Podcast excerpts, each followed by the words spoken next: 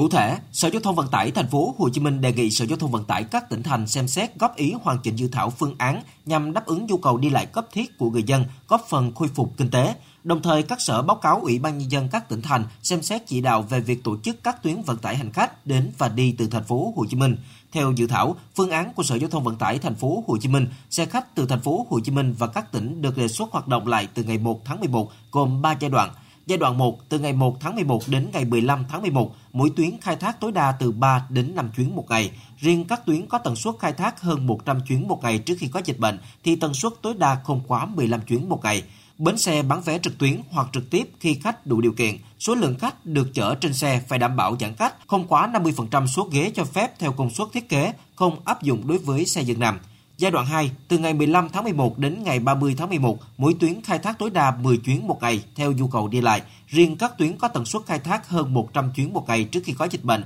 thì tần suất tối đa không quá 30 chuyến một ngày. Giai đoạn 3, từ sau ngày 30 tháng 11 đến hết tháng 12 năm 2021, tổ chức khai thác vận tải hành khách không quá 50% tần suất khai thác của các tuyến. Theo dự thảo, hành khách đi từ thành phố Hồ Chí Minh phải đáp ứng điều kiện đã tiêm ít nhất một mũi vaccine được 14 ngày hoặc giấy xác nhận là người đã khỏi bệnh COVID-19 dưới 6 tháng và kết quả xét nghiệm âm tính còn hiệu lực trong vòng 72 giờ. Đối với hành khách đến thành phố Hồ Chí Minh phải đáp ứng có kết quả xét nghiệm âm tính còn hiệu lực trong vòng 72 giờ. Ngoài ra, hành khách phải thực hiện 5K, sử dụng ứng dụng PC Covid, hạn chế dừng và không tiếp xúc nơi đông người, chủ động thông báo với chính quyền địa phương và tự theo dõi sức khỏe tại nơi cư trú, lưu trú ít nhất 7 ngày theo quy định cụ thể từng địa phương. Quá trình di chuyển, đơn vị kinh doanh vận tải đề xuất các điểm dừng nghỉ, thông báo với Sở Giao thông Vận tải nơi có trạm dừng nghỉ để chủ động hỗ trợ phối hợp với chính quyền địa phương giám sát biện pháp phòng chống dịch, không để khách di chuyển ra ngoài phạm vi trạm dừng hoặc dừng hành trình, không tổ chức ăn uống tại các trạm dừng nghỉ.